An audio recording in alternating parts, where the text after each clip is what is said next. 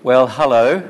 I feel like I need to introduce myself. Uh, I'm David Short. I do work on staff at St John's, although I've been off for a couple of months with concussion. And um, I'm very grateful to your kindness and prayers and encouragement, and for Dan and Jeremy and Aaron and the staff picking up the slack. And I apologise in advance. I'm not going to stay around after the sermon and catch up because I've still got lots of symptoms. I was thinking about this uh, just before the service. Having concussion actually is a great thing for a preacher because it means you say things that you're not sure that you really mean. so if I come across and say something which is um, unhelpful, just put it down to the concussion, okay? A lot of these symptoms I expected dizziness, headaches, but there are some other symptoms that have been a bit of a surprise. I have a strange sense of orient, disorientation and um, a loss of direction. This is a terrible thing for an Australian male. Um, I sometimes get in a car and drive somewhere and discover I end up not only on the wrong, wo- the wrong route, but at the wrong place, on the wrong day, in the wrong week. Yeah, and it's given me a lot of sympathy with the disciples in this section in Matthew's Gospel, chapter 16 to 20. If you turn to chapter 19, because Jesus keeps doing things and he keeps saying things that are completely disorienting. Uh, Jesus is focused on training them for the kingdom of heaven and establishing his church. And he keeps saying things that for the disciples, they're just, they're off the compass. They're out of whack. And the basic posture of the disciples through all these four chapters is reeling spiritual disorientation. It's wonderful. You can see it right back in chapter 16 where we began, when Jesus speaks about building his church, and immediately he turns and explains that he must, simply must be crucified. Remember this? And Peter says, Don't be ridiculous. You're confused. We're not going to, that, contradicts all common sense for you to willingly sacrifice your life. And Jesus rebukes him none too gently. He says, You are the mouthpiece of Satan. Get behind me. And while Peter is reeling from that, he turns to the disciples and he says, Look, if you really want to follow me, you have to deny yourself, take up your cross, and follow me. Which is exactly the opposite of what you do when you're starting a religion. And then he takes a child and he puts the child in the midst of them and he says, This is what greatness looks like. And they go, No. And then he teaches them that the church is a kind of a community where we love each other well enough to be able to tell each other the truth about sin, and then we forgive each other in an unlimited fashion. And last week he applies this radical thing to sexuality, to marriage, and to singleness. And today's passage, he applies this radical claim of the kingdom of heaven to money. And he sends away a very nice young potential convert who just happens to be wealthy. And the disciples are reeling and disoriented. It's interesting, just before our passage in verses 13 to 15, Jesus welcomes the children, lays his hands on them, and says, To such belong the kingdom of heaven. And you can see there in that verse, in verse 14, uh, 13 and 14, the disciples want to send the children away. You're not going to build a big movement on smelly children. Uh, when Aaron preached this uh, and he came to this passage, I've been listening to the uh, sermons online. They're very edifying. He said, Look, as a father of three, three young children, if I did a tenth of what my children did in public, I'd be arrested. but in the passage today, Jesus sends away a potential disciple who exactly fits the profile of what the disciples think they need. He's young, he's sincere, he's open, he's seemingly humble, and it doesn't hurt that he's immensely wealthy. I mean, what a difference this guy could make. All their money troubles as a little group would be over. And it's a famous and a familiar passage, and uh, it divides neatly into two halves, as you can see with the paragraph. And in the first half, what Jesus does is he teaches us again the basic principle of discipleship Deny yourself, take up your cross, and follow me. And we have a living example of what this looks like. And it's one of the saddest stories in Matthew's gospel as this young man refuses. And then in the second half, from verse uh, 23 onwards, Jesus applies this principle to those who are already disciples. Okay? So I've got two points the principle of discipleship, point two, the application. Are you with me so far? Am I making any sense? Am I saying strange things? Oh, good. Maybe I should try harder. So let's look at the principle of discipleship, verses 16 to 22. So, verse 16 young man comes up to Jesus and says, Teacher, what good deed must I do to have eternal life? Now, what do you do when someone who's young, wealthy, attractive, did I mention he's wealthy, comes up to you and asks something like this? I mean, wouldn't it be great if more of these young, sincere, upright people who are wealthy would be concerned about eternal life and doing good? Surely you'd think this is to be encouraged. if you've been a Christian for a couple of years, you might say something like this Well, Christianity is not about your doing, it's about what God has done for you. Jesus has come to give you life to the full. Just believe in Christ and you'll receive eternal life. That's pretty good, isn't it? or you might take him to John 6 and say, This is the work of God that you believe in the only Son and so have eternal life. it's not what Jesus does. Look at verse 17. I've always been puzzled by this. Jesus said to him, Why do you call me, why do you ask me about what is good. There is only one who is good. Why does Jesus say this? Why doesn't, he why doesn't Jesus answer this young man in the way that he should, or that I would? And there is a hint in the fact that, that the man calls him teacher, because there's nobody in Matthew's gospel who calls Jesus teacher except the people who are doubtful about him. The only disciple who ever calls Jesus teacher is Judas Iscariot as he's betraying him in the garden. And this first phrase by the young man is outwardly polite, but he's uncommitted. He holds Jesus at a distance and he says, Look, I've come for advice. I don't want any radical spiritual surgery. I don't want a new heart. And Jesus points this young man to what he's missing. And the thing that he's missing is he's missing God.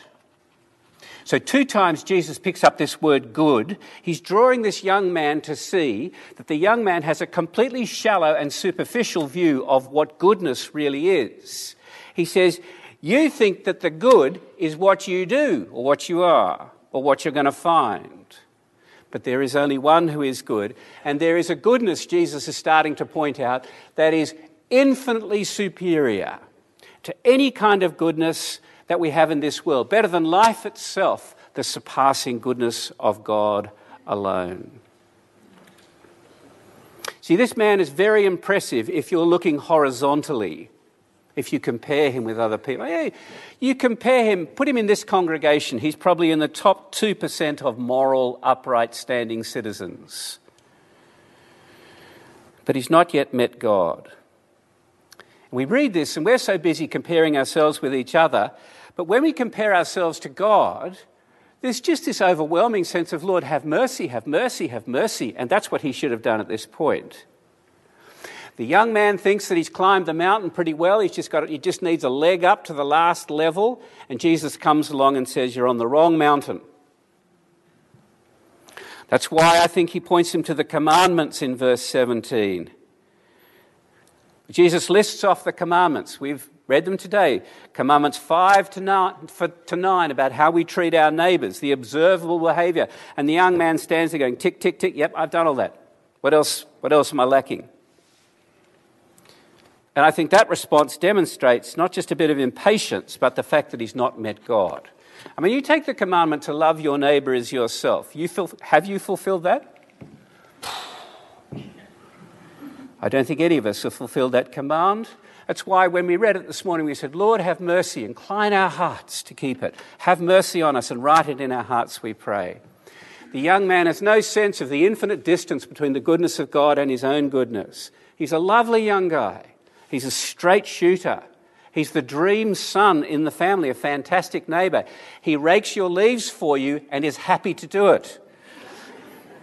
Sorry, that was a personal story. I'll talk about that later. Point is, it's, it is, it's highly possible to live a moral and religious life and to have some knowledge of God in the background, but never really to encounter the living God. And the way you can tell whether you've really encountered the living God, that you've met him personally, is it makes changes in your private life, or it's not real. If you ask, what does it mean to meet the living God, to experience his goodness, it is a personal, private, and practical experience. And this is the principle that Jesus is about to reveal to this young man. And it's here in verse 21, things get very uncomfortable. And the conversation takes a dangerously personal, and private, and practical turn. Look at verse 21. Jesus says, If you would be perfect, the word simply means qualified for eternal life, go sell what you possess, give to the poor, and you will have treasure in heaven, and come follow me. And when the young man heard this, he went away sorrowful, grieved, for he had great possessions. Now, we have to be careful here, don't we? It's just too easy for us to say to ourselves, well, Jesus only said this once. There's no command in Scripture for all disciples to give away our possessions. Thank goodness I'm safe. It's kind of the opposite of what's going on here. The fundamental call in Scripture, the fundamental call of God, is to love God above every God and every good. And for every single one of us here in church, there are different goods and different gods. It can be a life of comfort, or it can be a life of career, or it can be a caring marriage. For this man, it is great possessions, and the word literally means properties. And he turns away from the call of Jesus because his properties are worth more to him than Jesus Christ. And I'll bet you if we could grab him today, he would uh, say, I made a big mistake. Of course, worshipping money has nothing to do with the size of your bank account. It's not just a temptation for the rich, it's a temptation to think that money can bring happiness and independence. It comes to all of us. But this is a specific call to this guy, and what, it, what on earth could motivate a person to sell all their property and give to the poor and follow Jesus? And the, the simple answer is there's nothing on earth. There's nothing on earth that can compare. And here is the thing Jesus is not calling this guy just to make some big sacrifice to demonstrate that he can enter the kingdom of heaven. He does not just say sell and give, he says sell, give, treasure in heaven, come, follow me. So that the renunciation is not the whole story. In fact, it's the just it's the least important part of the story in a way. Jesus is not commanding this great sale of his properties for its own sake but as the way for this young man to take hold of something that is infinitely, impossibly deeper and richer and more permanent and more wonderful, more than all the goods or gods this world has to offer, treasure in heaven. And this is the principle of discipleship. This is it. That entry into the kingdom of heaven is not about doing some great good work. It's not some mystical experience or some long esoteric pilgrimage. It's about personally deciding in your heart that Jesus Christ is the greatest treasure. It's seeing in Jesus all the goodness of God and staking your life upon it. And the only way that we can take hold of the great treasure in Jesus Christ is to let go of the other treasures that we grasp onto so tightly. You can't invest completely in Jesus without demoting or downgrading some of the other things in our lives. So let me ask you, brothers and sisters, what is it that you've denied yourself to follow Jesus? There has to be something. If there's nothing, you're not following Jesus. It's so simple. I mean, it's so terribly practical and so extreme. And the best way I know to resist Jesus at this point is to pretend that we can hold on to both. Oh, well, I'll worship Jesus, but I'll hold on to the other thing as well. But Jesus clearly calls on us to renounce and to give up something that wraps itself closely around our hearts. And it may not for you, it may not be property or money. In the context of this passage, in the earlier part of the chapter, it may be marriage itself or sexual identity. It could be a certain experience or wanting to have influence. It could just be happiness. But in the end, there is nothing that can give us life apart from God Himself. And when you think about it, Jesus is not really calling on this young man to sacrifice anything, is he? He's offering him the only way to get rid of that thing that's poisoning his soul and controlling his heart for what is truly good, for what is truly eternal freedom and treasure. This is the principle of discipleship a readiness to give all to receive the pearl of great price, a complete surrender to the sheer goodness of God in Jesus Christ. There it is. That's the principle. Well, secondly, and more briefly, uh, Jesus now turns and applies this to his disciples, verses 23 to 30. Now, it doesn't come across in our polite English version, but as this young man walks away, the disciples think Jesus has completely lost his mind. verse 25, the little phrase, greatly astonished, just means he's lost touch with reality. Um, he's not just disoriented and confused, the disciples are completely flummoxed about this. Because, I mean, the disciples believe what most of us believe here today, and that is that being wealthy is really, really, really good. It's really good. You know, it gives us freedom and control and happiness. And you can give away a small percentage to the work of God and still secretly want more, more, more, more money.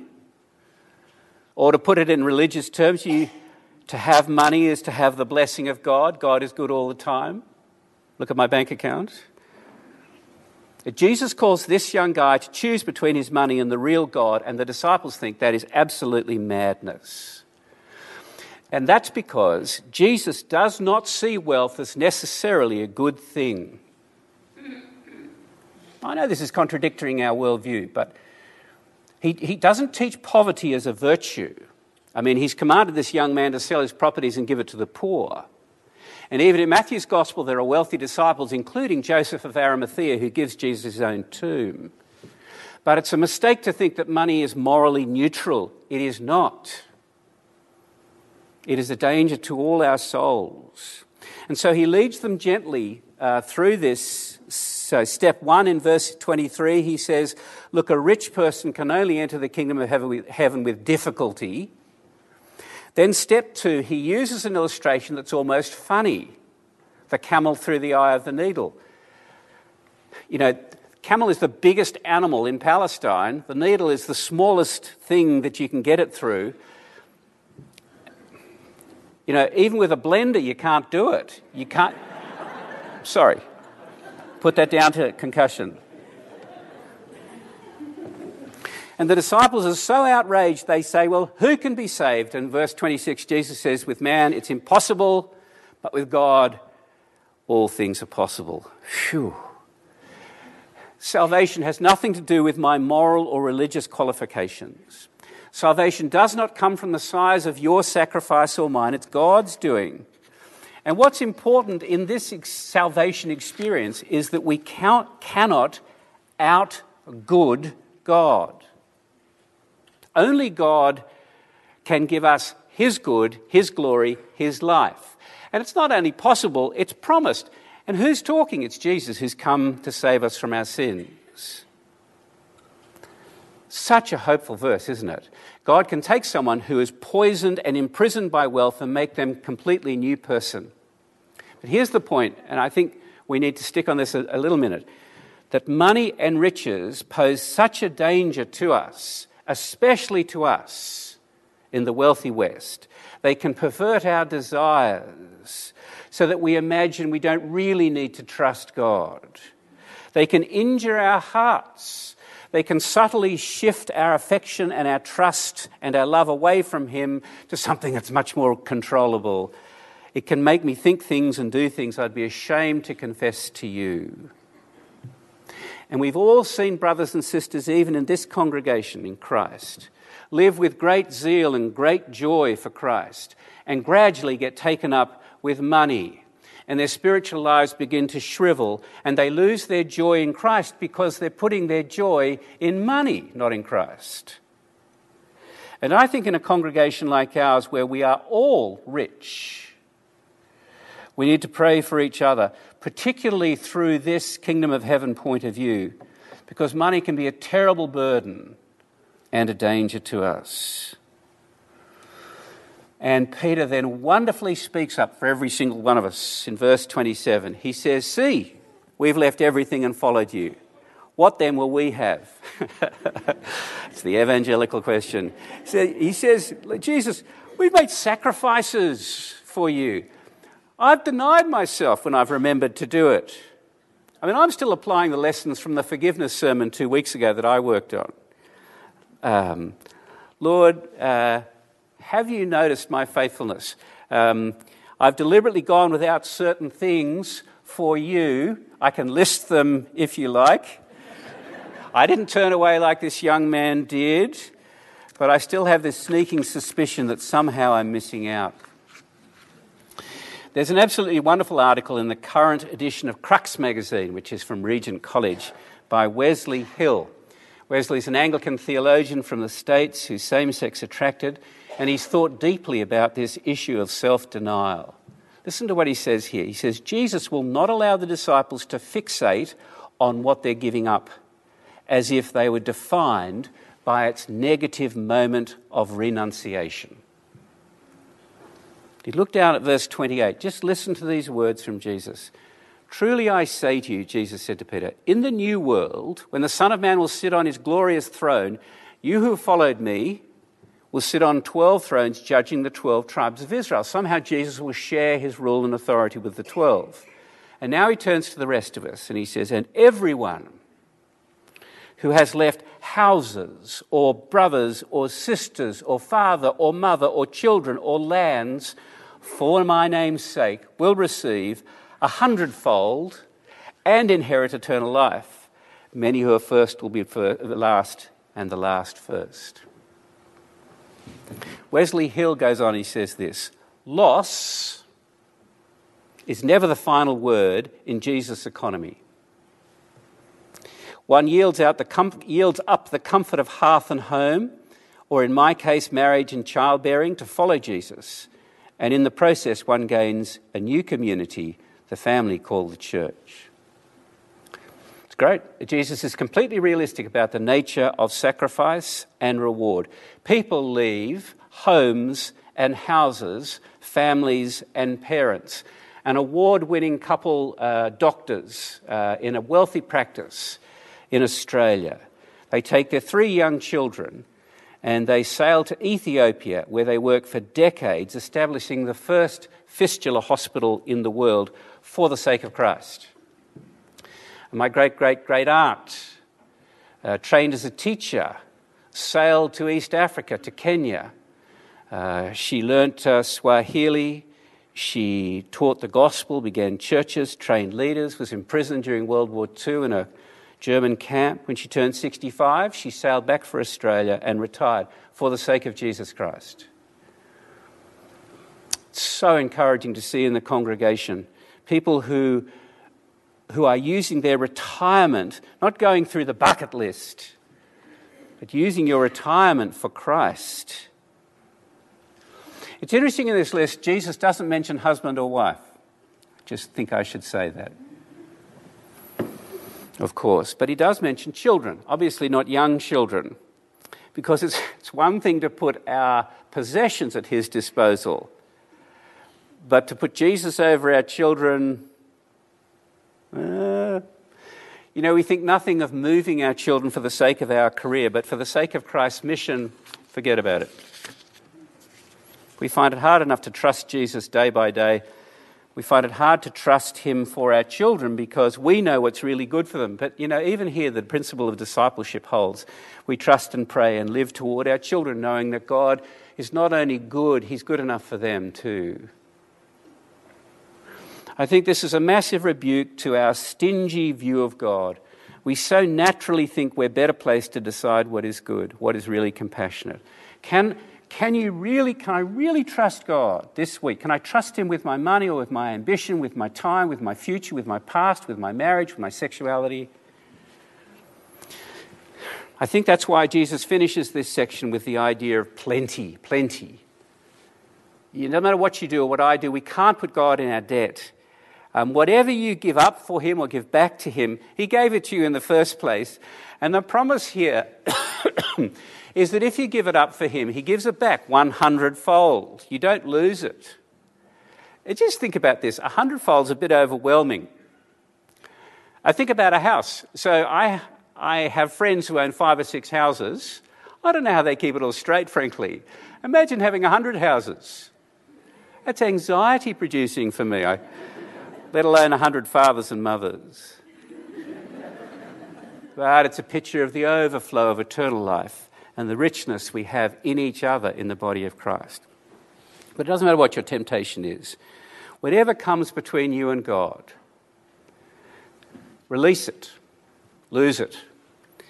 And what you'll receive from Him will make that thing look like less than nothing. Amen.